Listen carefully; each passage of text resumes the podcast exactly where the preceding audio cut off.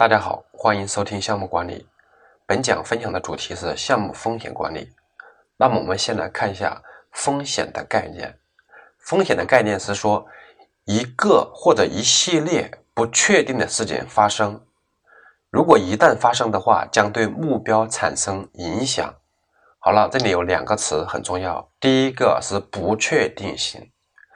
如果说一个事情确定的要发生，虽然说还没有发生啊。如果说确定的要发生，那么这个我们把它当做问题来管。只有没发生，而且可能会发生的事情，才叫风险的管理。所以这里要讲清楚问题管理和风险管理的区别。那么，比如说事件发生以后的这个纠正预防，这个我们把它做问题管理。如果事情确定要发生，虽然没发生，但是肯定会发生，我们也把它当做问题来管理。只有这种预测可能要发生的，而且还没有发生的，我们才把它叫做风险。这是第一个定义。第二个，一旦发生，对目标要产生影响。假如说一个事情发生了，但是它没有产生什么实质性的影响，这种的话，我们可以不把它当做风险，就是不把它识别为风险，就是一个事件而已，但是不当做风险事件。所以大家要理解风险的概念。要满足这两个条件，特别要注明这个风险管理和问题管理的区别。那么，整个风险管理的子过程是非常多的。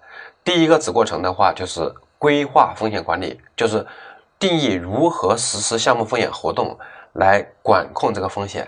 第二个过程的话是识别风险，在整个风险管理过程中，识别风险是最重要、最重要的。通常来讲，我们说风险管理不好管，为什么？是因为你没法把风险识别出来，这个是一个非常重要的内容。第三个叫风险的定性分析，比如说我们做一个概率的分析啊，还有做一个呃影响度的一个排序啦，等等，这些都属于定性分析。后续我要重点讲一下什么叫定性的分析。第四个叫定量的分析，就是这个风险到底有多大。就是就已经识别了单个风险，要评估出来它的影响到底有多大，把它量化的，这个叫定量的分析。第五个的话，要规划这些风险如何进行面对。后面我要讲清楚，是已经识别的这种已知的风险才能进行规划风险面对。那么其他的风险的话，我们是没法规划的。第六个过程的话是实施风险应对，一旦这个风险触发的时候，我们如何进行实施？第七个的话是监督风险，因为风险事件一旦触发之后，你实施了风险应对措施，后续要持续监控这个风险是否降低了，问题是否解决了，那么这个叫监控风险。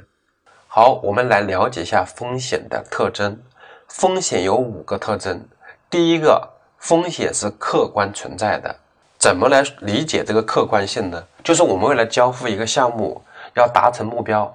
自然而然的会面对这些不同的复杂程度的独特性的这些事件，那么自然而然就会充满着各种挑战，这种风险的存在。所以风险的话是客观存在的，而不是一种心理的一种想法或者说唯心主义的东西。第二个，对于一些风险的话是可预测的，能够评估不满足的这个概率以及产生影响的严重程度，这是可预测的。第三个，风险有不确定性。每个项目都有影响项目达成的这个风险，项目风险和不确定性的其他关联源导致整体的项目风险。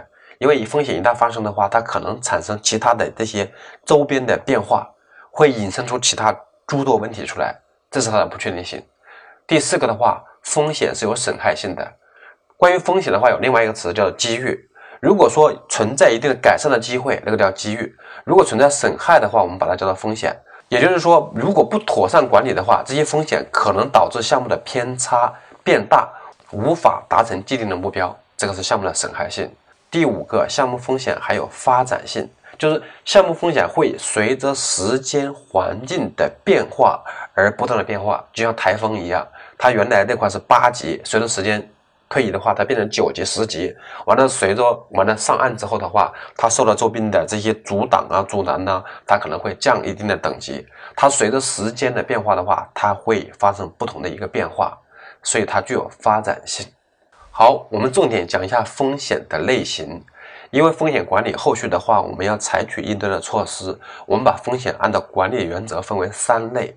第一类叫已知已知风险，什么意思呢？就是这个事件发生是已知的，就是我们规划的活动可能会发生某个事件，这个事件的发生是已知的，可能会出现什么什么样的情况，这叫已知事件。好，一旦它出现的话，它的影响会有多大？这个叫。已知的影响叫已知事件，已知影响概率，这个叫已知已知风险。第二种情况的话叫已知未知风险，就是说它发生的事件是已知的，我们知道它可能会出现什么事情，但是它的影响有多大，我们并不能够预测，这种叫已知未知风险。第三种的话就是未知未知风险，就是可能会出现什么事情，我也不知道。如果这个事情出现之后，它的影响的话，更不会知道，这种叫未知未知风险。对于这三类风险的话，我们有不同的一些具体的说明。比如说，已知已知风险是已经完成了识别，并且能够制定出具体的应对措施的。那么，通常来讲，我们的措施所使用的成本会直接计入到项目的各项合同中去，它属于成本基准中的一部分，并且包含在预算之中。第二种的话就是已知未知风险，这个事件已知，后面的风险未知的，我们用应急计划来应对，它的成本会列入到项目的应急储备中，应急储备也属于项目成本基准的一部分，要列到项目预算里去的。第三种的话叫未知未知风险，三个要素都不知道，如果一旦发生的话，只能用全变措施来应对，所以这种的话是列入管理储备里去的，不列入到项目这个预算中。也不列入到这个成本基准中。如果一旦出现这种情况的话，我们要动用管理储备来进行一个应对和解决。那么这个管理储备的使用的话，批准由这个公司的管理层来决定。那么关于风险管理有几个术语，术语其实很多啊，我只讲两个重要的一个术语，一个是这个风险度。风险度的话，就是我们。通过风险的影响程度以及它的发生概率进行一个乘积来计算出它的风险度。那么这个风险度是用来量化评估这个风险最终它的一个严重程度的，从概率和影响度两个维度来计算。关于这个风险度的这个计算的话，后续有专题会来讲这个内容，所以的话，这个风险度的这个具体的内容的话，不做过多的解释。第二个要解释的术语叫项目风险的。